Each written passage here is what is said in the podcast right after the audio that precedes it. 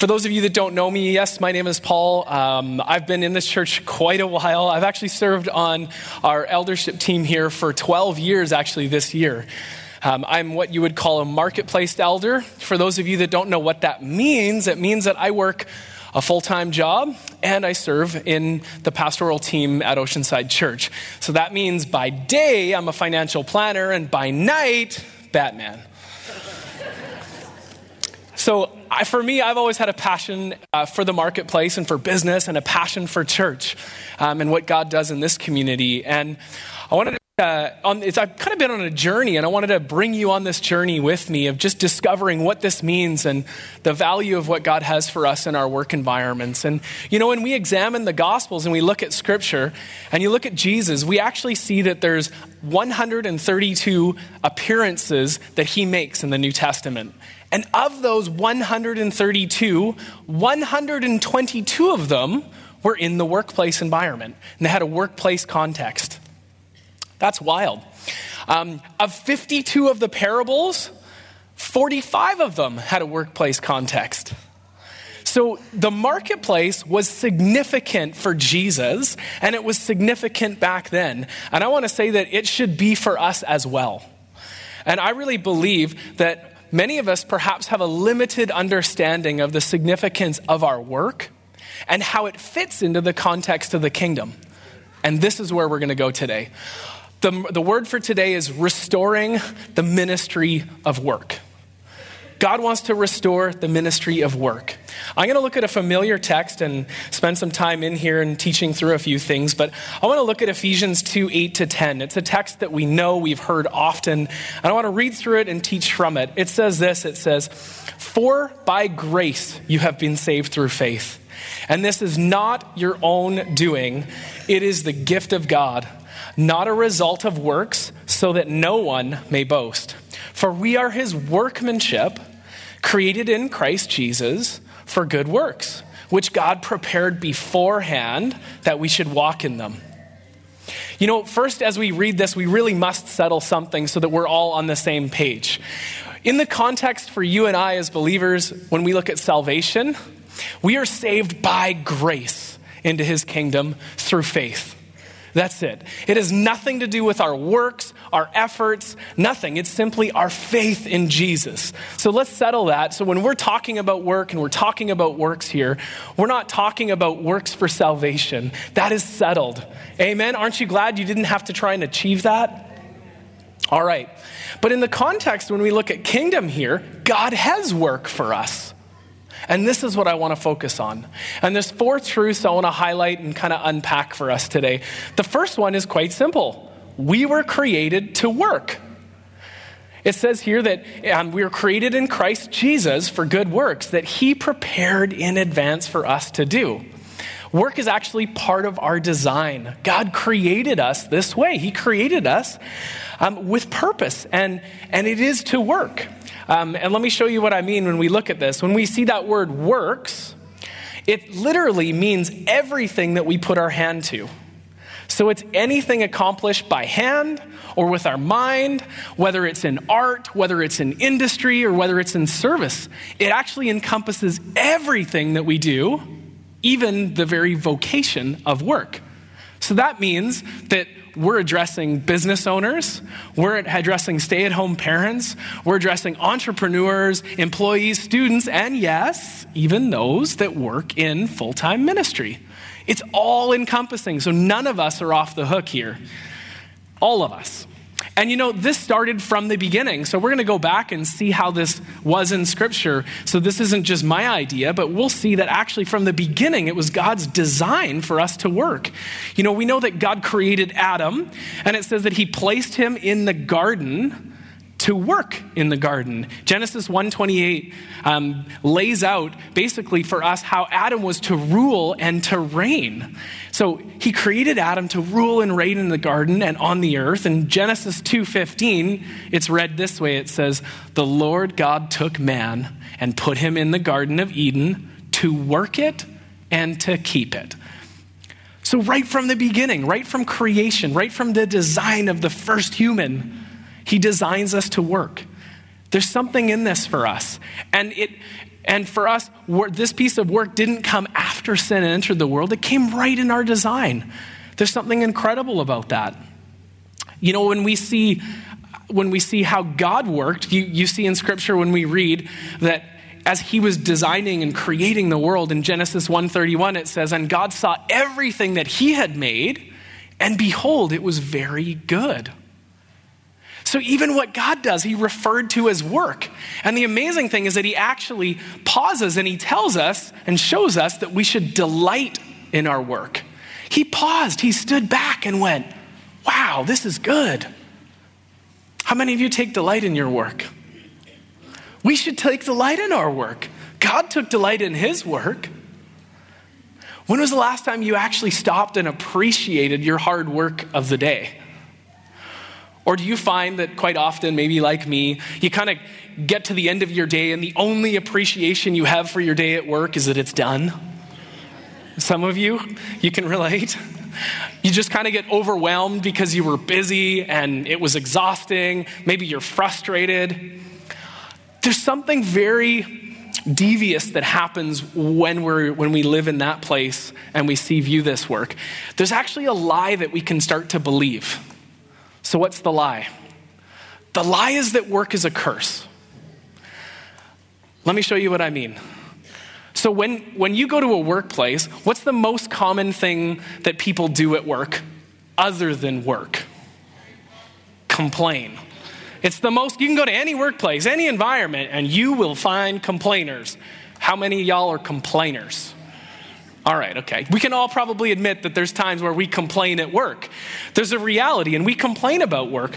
And people often, they're literally living for their weekends right? They're just kind of surviving their week. They can't wait to make it to the weekend to have a break from work.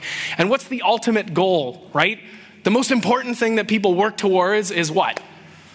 Retirement, right? Freedom from work. Hallelujah. Can't wait to be done right? Freedom 55, which is some, for some of us, you know, 65 and 75. And I, I, work in finance, I do financial planning. We're constantly looking at retirement planning and retirement income planning and helping people. But their, their primary thing is they just want to be free from work because work is a curse. They bought into this lie. And, and I think it's common for um, believers and those that don't believe alike that actually work can just become this means to an end. It puts food on the table, it pays the bills. Uh, and if you're a believer, if you're a Christian, if you want to be super spiritual, you probably refer to your work as tent making ministry. Right? Right? But you see, work is not a curse. And even that idea of tent making ministry, I mean, back then, everybody lived in tents. That would be like uh, a home builder that was a craftsman that knew how to design homes in special ways. It was, it was a craft, it was a skill. It wasn't just something people did for provision. Work is not a curse. Let me explain this and show you in Scripture. Genesis 3 17 to 19, it says, and to Adam he said, Because you have listened to the voice of your wife and have eaten of the tree of which I have commanded you, you shall not eat of it. Cursed is the ground because of you. In pain you shall eat of it all the days of your life. Thorns and thistles it shall bring forth for you, and you shall eat the plants of the field. By the sweat of your face you shall eat bread, till you return to the ground, for out of it you were taken for you are dust, and to dust you shall return. You see, this idea that work is a curse is actually a misconception. The curse is that work will be difficult and it won't always produce the results you've hoped for. Can I say that again? The curse is that work will be difficult. It's not always going to produce the results you want. How many of you have worked really hard and it just hasn't quite given you the outcome you want? Just me. All right, okay. Um, but work can sometimes seem frustrating. It can be hard. Maybe it maybe feels mundane. The truth of it is that we're often going to put our hand to something and want it to produce something bigger, something better, to be more fruitful. But you know, we're only in control of a measure of those outcomes. God's just called us to do our best and to give it our best, and it's not always going to produce exactly what we'd hoped. How many of you have worked really hard at something and just been disappointed with the outcome? It happens. This is what the, the reality is in the world we live in. But God still calls us to work. It's in our design, and He has purpose for us in it, as you're going to find out. But it's okay to understand and face some frustration in work. That's okay. But we can't be living as victims, we can't be complainers. You see, God's created us to rule and reign in our workplace. That's his call for us. We are to be ones that extend the kingdom of God wherever we're placed, and he's commissioned us to our work environments. Not that we live under this curse that work is a curse, because it isn't. God's created us to work, it's in our very design, and we should delight in it. So we got to start changing our attitudes toward work. Don't wait for your circumstance to change to then change your attitude. You change your attitude, and then through your changed attitude, often your circumstance actually starts to change. You follow me? One thing we can control is our attitude, always, regardless of circumstance. God's given us that ability. So, what other truths do we see when we look at this piece of, of work? The next one I want to say is that work is worship. So, why does work matter? It's because work is worship. Colossians 3:17 says, "And whatever you do in word or deed, do everything in the name of the Lord Jesus." giving thanks to God the Father through him. Whatever we do, we do it in his name. We do it in his honor, and we do it unto him. When you break down this, this Hebrew word avoda, um, you get the root word avad, and it literally means this work, worship, and service. It translates all three ways work, worship, and service. So the most often um, translates, uh, the most often translation is service, which means that we submit ourselves to one another like a king, um, sorry, like a subject would to a king, right? And that's us. We serve the king. We serve King Jesus, right? There is this piece of service. It also translates as worship referring to the worship of God. It's used even in the context of worshiping idols. Don't recommend that. Um, but then also work, common labor, the vocation of work, both secular and sacred. we're going to talk about that in a bit. But whatever we do, we do it as unto Him. And this revelation should change the way we work, it should change the way we do things. You know, the Jewish culture really understood this.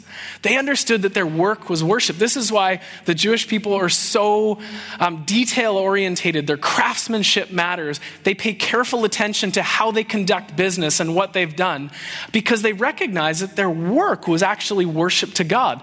The Quakers have a legacy of this. Just go spend some time and Google, do a little Google searching online and you'll see what I mean. But they built a legacy on this. For those of you that are doing the 2020 challenge, um, I found this really interesting when we looked at Exodus 36 1. Uh, it says this it says, The Lord has gifted Bezalel and Oholiab, however you say this, and the other skilled craftsmen with wisdom and ability to perform any task involved in building the sanctuary. Let them construct and furnish the tab- tabernacle just as the Lord had commanded. And it says that so Moses summoned these guys and all the others who were specifically gifted by the Lord and were eager to get to work. They were building the tabernacle. But they understood that their giftings, their abilities, their talents, who they were, was a gift from God. And they wanted to do it and do those things and use those talents and abilities for His glory, for worship. They understood the value and the significance of this. I hope you understand that God has created each of you so uniquely. He has given you talents and abilities, and, and they're special, and they're for His glory. And you know what? As you do those things in his honor for him, he gets glory from it. And he delights in you. That's this incredible picture for us.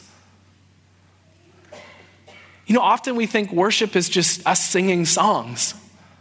That's just part of it. That's a vocal thing and a heart attitude, and we've got to worship. But it's also the things that we do in our vocation, in our work, whatever we're giving ourselves to is worship to God. And we have a heavenly Father that is taking delight in it when we when we understand that hey, God's made me this way and I'm doing this for his glory and honor. He's like a proud dad and he's watching us.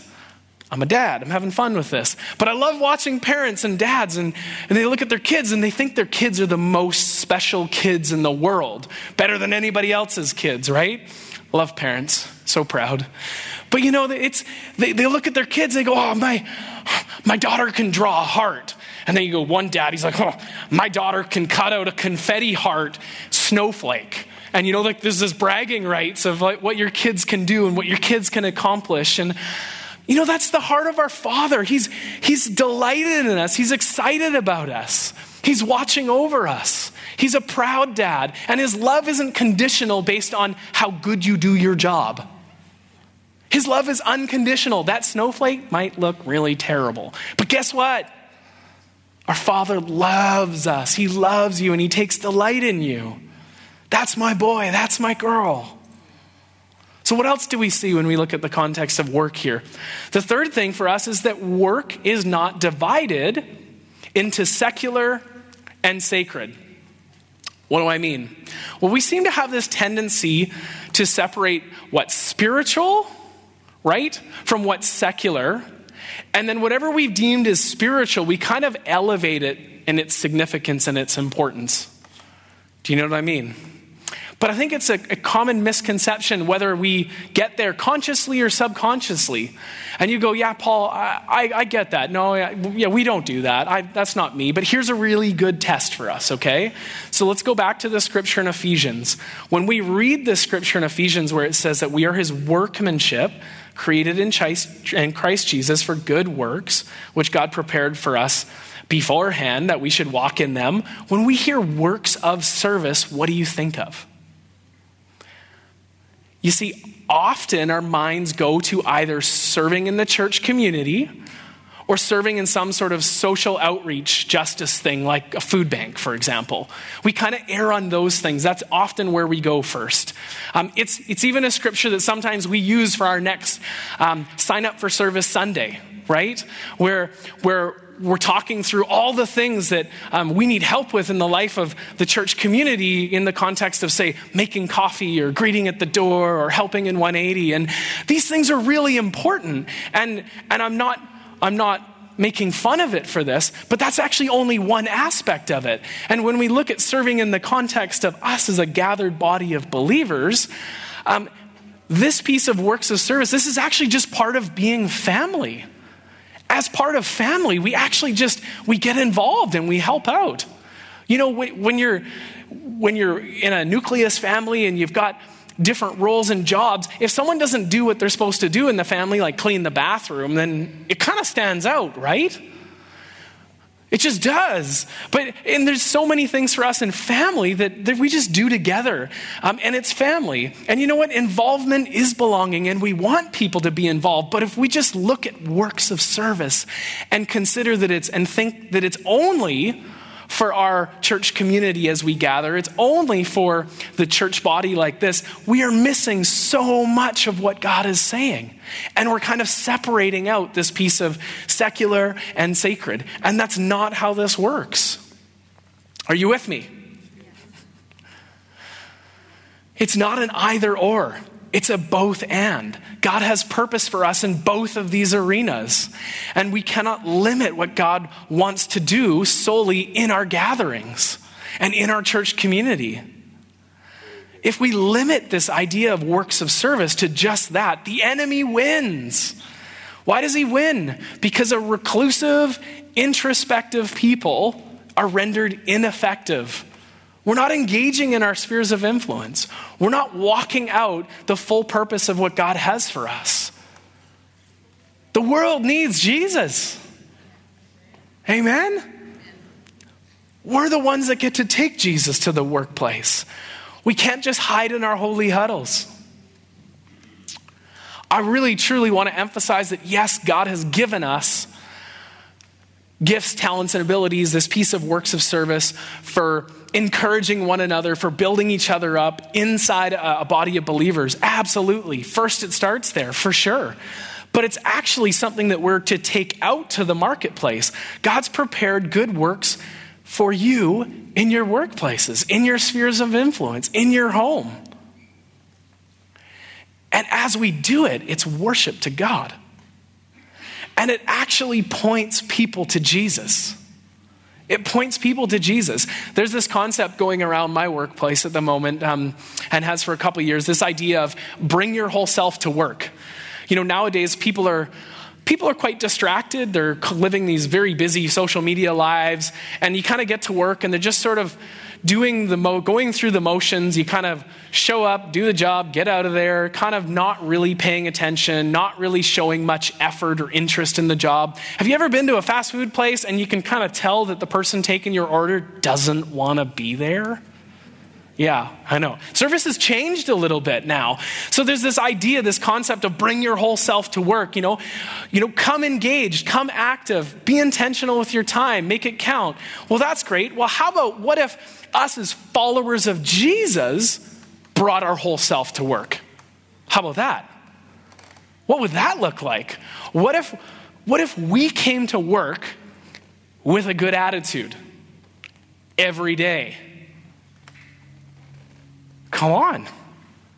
What if, what if we came full of confidence, secure in our identity as believers, as sons and daughters, certain of the purpose on our lives, living in the revelation that what we do matters, that there's a value for the work that we give, and that it's worship to God? What would it look like if believers came? To work like that. If we went into our spheres of influence and we brought our whole self, how about bringing the Holy Spirit with you? How about that one?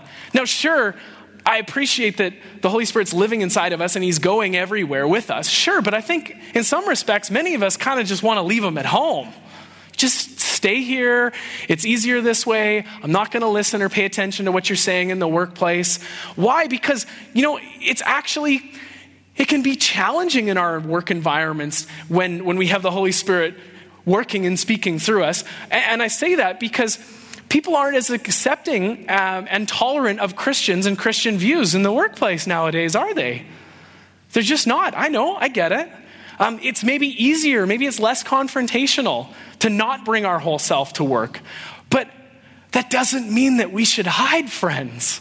It's actually the exact opposite. More than ever, the world needs believers confident in who they are, going into their environments.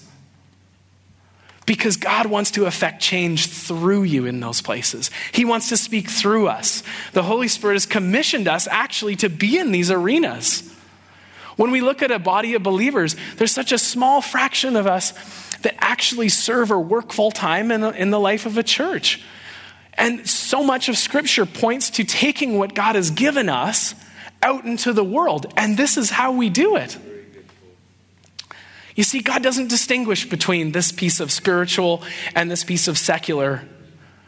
He, can, he, he distinguishes between that which is of the flesh and that which is of the spirit. So for us, we should be coming fully empowered with the Holy Spirit where we go. Are you following me? I really believe that God wants to engage in your workplace through you. That God wants to give us strategies and ideas for our workplace.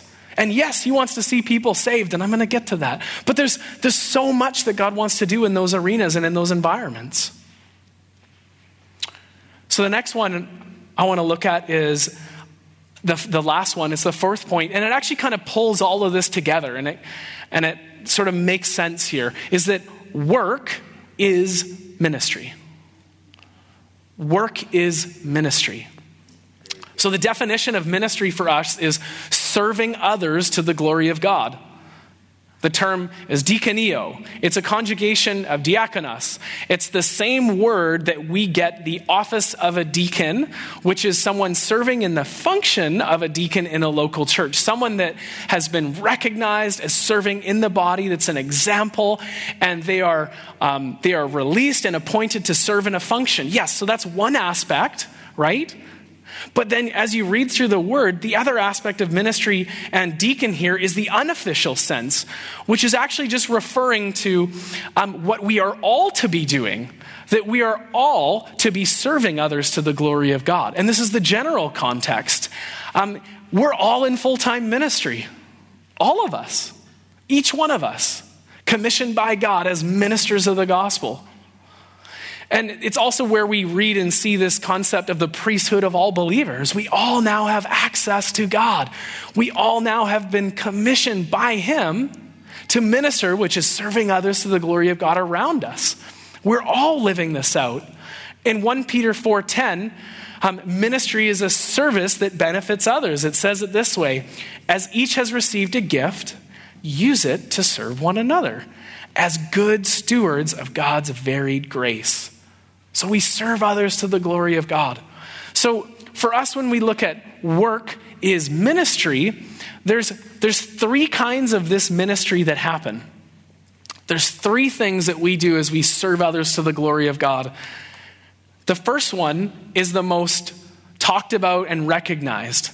And it's kind of a default, and we err on this one, but we miss a lot if we just stay here. And that is that ministry is to happen at work. So there's ministry at work. It's the most common view. And for us, that means that really, wherever we go, we're to be prepared in word and deed to share the gospel, in word and deed to represent Christ to the world. We're to be a witness, right? Francis of Assisi said this thing to go into all the world and preach the gospel. And he says, and if necessary, use words. And I'm going to be a little cheeky and say that we have to be prepared to use words because what happens is we can go in and if necessary, use words. Through word and deed and the things that we do, it opens up a door. But then the scripture tells us, tells us that we should be ready to give an account for the hope that we have. We should be prepared to tell people. And I think we can almost hide behind this idea of I'm representing Jesus just in the things that I do and the way that I live. Yes, but in those things, they should be opening a door for us to tell people about Jesus. Because if we don't tell them, how are they going to know? Right? So we're to minister at work, and we can't just be weird about that. You know, you don't have to go and put up a little, you know, a little stand and, and bring your Bible and just read through scripture in these and thous and tell people that they're all going to hell. And say, I'm not trying, we're not trying to be weird about this. We can, in very uh, incredible ways, through the power of the Holy Spirit, through this power that wants to break in, that we just heard in a prophetic word, through the power of the Holy Spirit, God's going to open doors for us to speak and to speak into people's lives. And I want to encourage you let's listen to what the Holy Spirit's saying because there is ministry at work. What else? Well, there's also the ministry of work. This is one of the things we've been talking through even this morning, and that is that our workplace is a place of worship. That in our work environments, we are serving others, we are doing something, we are creating something, and that very act glorifies God. That very act is ministry, right? My grandfather always told me that jobs done by halves are never done right. When we come and put in half efforts for things, we're not setting a great example. We're not we're losing the significance of what God has for us. You know, I, I don't think I could do this very well, but my wife's a nurse. She's gracious. You know, she has a very practical, real example. She said when she first started her career, one of the things that she was doing as a nurse was washing people's feet. I don't love feet. I don't want to wash people's feet. But for her, in her heart, it was this piece of actually, this is me serving somebody. You know, the very things that we do are serving, they're ministering to people. Maybe in my workplace, for what I do, it's giving people advice, going over and above just a financial conversation. Sometimes I put on marriage counselor hat and we talk through things that are challenging. But it's going above and beyond, and it's recognizing the value of people and ministering through them or ministering to them through the things that God has put in our hands. Whatever it is He's put in your hands. What else? The third one is this there's ministry to work. So there's the ministry at work, there's the ministry of work, and then there's the ministry to work. And I find this one the most interesting. And this is that God actually puts us in places and gives us the opportunity to change environments, to change the way things are done. We actually get to act as redeeming agents for our workplace. We get to influence bad workplace policies. We get to influence principles and the way things are done. We can redeem these environments. We can take our workplace, it's maybe this negative place, it's this negative space. And guess what? Through the power of the Holy Spirit, God's commissioning you to change it. Did you know it? And you can change it. He's called us to redeem work, the way things are done. He's commissioning us to set better standards. You know, I, I, know someone who's a lawyer and he's understood this concept and he specializes in family law. Uh, and when you're dealing with family law, you're dealing with some difficult stuff. You know, you're dealing with divorce, separation, you're dealing with disagreements. This is challenging, this is hard. And for those that work in this field, a common um, statistic or common reality that comes is that in this role of dealing with these difficult challenges that even when people get the result that they wanted, they're actually not happy or satisfied in the end. They're dissatisfied with the process. And, and often the reason for that is because families are getting torn apart, kids are involved, people are getting hurt. So, in a legal practice where maybe the approach is one of, you know, setting up your defense for your argument and you're preparing all your ammunition to tear somebody down and to tear holes in them and pull it all apart. Instead of doing that, the approach is one of collaboration. It's one of honoring people. It's one of actually just working together to find an outcome that's agreeable. It's changing the way it's done so that at the end there isn't there isn't this thing of dissatisfaction here. And I'm not talking about saying that I'm, that I'm either for or not for divorce. What I'm talking about is that God's called us to redeem the way things are done. Right? The way things are done. Uh, we can do that. He's called us as agents of change.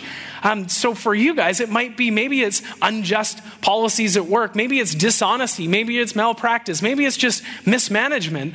Uh, we can change those environments. God's called us to do it. And in so doing, it's worship to God and people are pointed to Jesus. Amazing. Amazing how God works like this. So God has influence for us. Wherever you are, whatever those, those works of service take you, God has influence for you to affect change in that place. I just want to say that if we get this revelation of the significance of work, the significance and value of what we do, if we understand that this extends God's kingdom, we're going to live with courage. We're going to live with purpose, and we are going to take ground for the kingdom. I fully believe that the next revival is going to be in the marketplace. I fully believe that. I really do. And we get to do that. But it starts with us. So let's restore the ministry of work in our lives. And let's remember these things. These are the four truths we touched on, and then I'm done, Mike. They're this we were created to work, work is worship, work is not divided into secular and sacred, and that work is ministry. Amen? Amen. Amen.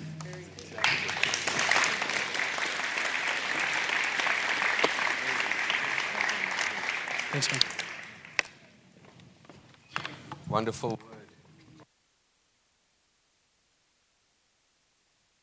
And um, compartmentally our lives, and we're so good at that.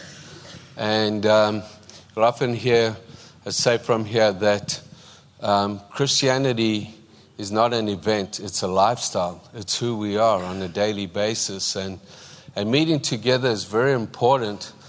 But uh, as we can comp- com- compartmentalize our, our work, we can do it with our, our work with Jesus Christ. And um, so this is a very important time that we get together. But the purpose of this, and um, the writer of Hebrews tells us this in Hebrews 11, he's just, uh, Hebrews 10, he's just been telling us uh, that it's only through Jesus Christ, and we're going to break bread now, uh, that we can come into the Holy of Holies through his body, through a new and a living way.